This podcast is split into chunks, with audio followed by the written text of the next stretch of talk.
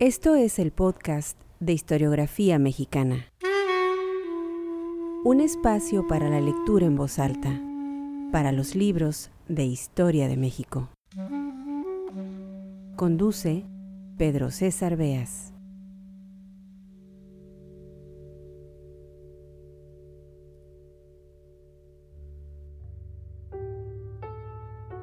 Este 10 de abril de 2019 se cumplen 100 años de la muerte de Emiliano Zapata. Del caudillo del sur se ha escrito muchísimo, uno de los personajes más importantes y más conocidos de la historia de México, tal vez el que mejor simboliza la lucha de los campesinos por la tierra, la justicia y la libertad.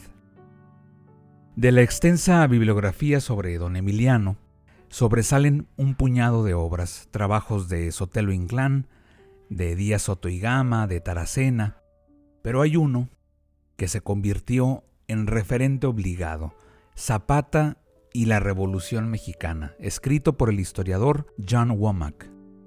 Podríamos decir, ¿por qué no?, que es un libro exitoso. Se publicó originalmente en 1969 con el nombre de Zapata en the Mexican Revolution y sigue en librerías, en almacenes de libros viejos, un libro fácil de conseguir.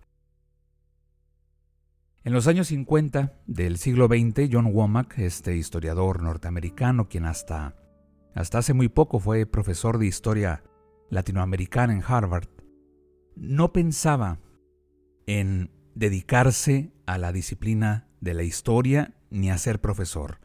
Su sueño era ser periodista y desde ahí, desde la prensa escrita, denunciar las injusticias. Una beca lo llevó a estudiar en Harvard y para los años 60 ya estaba realizando su doctorado en historia. Como muchos investigadores de aquellos años, se interesó por las culturas periféricas, los movimientos rurales, los conflictos sociales en Latinoamérica, por el tercer mundo.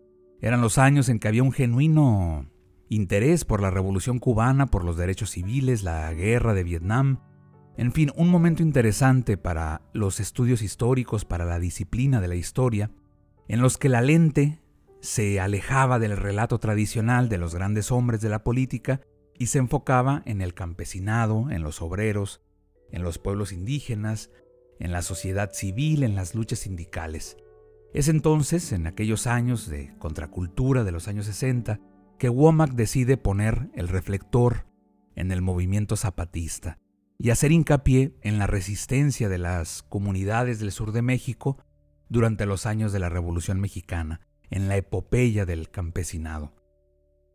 Vamos pues a, a la lectura en voz alta de este episodio del podcast de Historiografía Mexicana, el prefacio de Zapata y la Revolución Mexicana de John Womack, sirva pues de invitación a la lectura de un clásico de la historiografía zapatista en esta conmemoración a 100 años de la muerte del caudillo del sur, Emiliano Zapata. Bienvenidos al podcast de historiografía mexicana.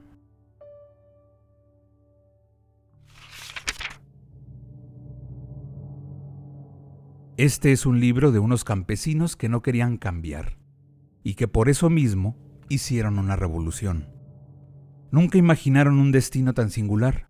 Lloviera o tronase, llegaran agitadores de fuera o noticias de tierras prometidas fuera de su lugar. Lo único que querían era permanecer en sus pueblos y aldeas, puesto que en ellos habían crecido y en ellos sus antepasados, por centenas de años, vivieron y murieron. Hacia principios de este siglo, otras personas, poderosos empresarios estas, habitantes de las ciudades, creyeron necesario echar a los campesinos con el fin de progresar ellas mismas. Y entre los hombres de empresa y los campesinos fue cobrando forma un vívido conflicto. No solo en Morelos, sino también en distritos semejantes de otros estados apareció ese conflicto, tal vez menos dramáticamente, pero no con menor aspereza.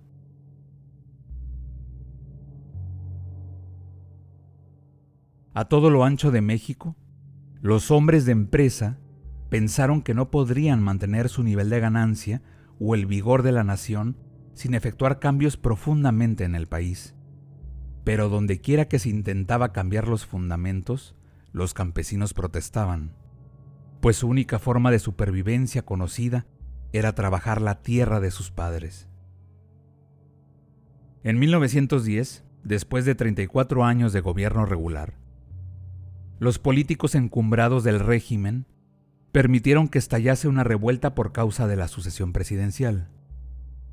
Los campesinos de Morelos fueron casi los únicos del país que se sumaron deliberadamente a ella. En unos cuantos meses, los directores de la rebelión llegaron al poder, pero fueron tan poco considerados con las tradiciones locales como lo habían sido los hombres a quienes sustituían, y los avances de la libre empresa prosiguieron. Amenazados y desconcertados, los campesinos de Morelos se rebelaron de nuevo. Vinieron entonces cerca de 11 años de guerra, durante los cuales los pequeños agricultores y jornaleros se convirtieron en guerrilleros y terroristas. Soportaron sitios y sabotearon, además de resistir pasivamente a la pacificación. Tenían varios dirigentes, pero el más destacado era un hombre llamado Emiliano Zapata.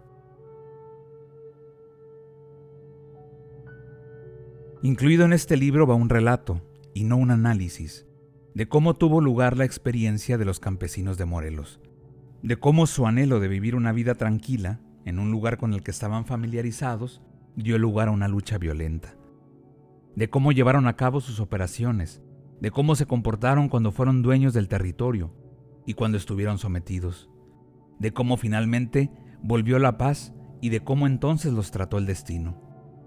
Zapata ocupa un lugar destacadísimo en estas páginas, no porque él mismo tratase de llamar la atención sobre sí, sino porque los campesinos de Morelos lo hicieron su jefe, y constantemente acudieron a él para que los guiara, y porque otros campesinos de la República hicieron de él su paladín.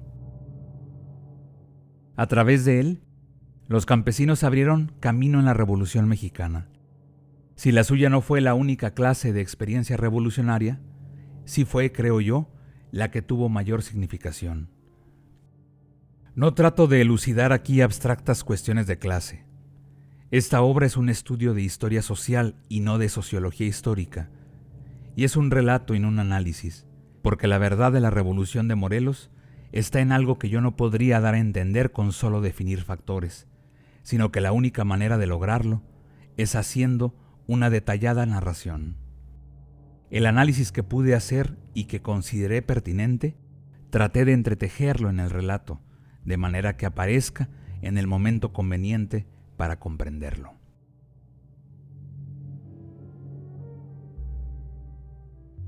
John Womack, 22 de noviembre de 1967.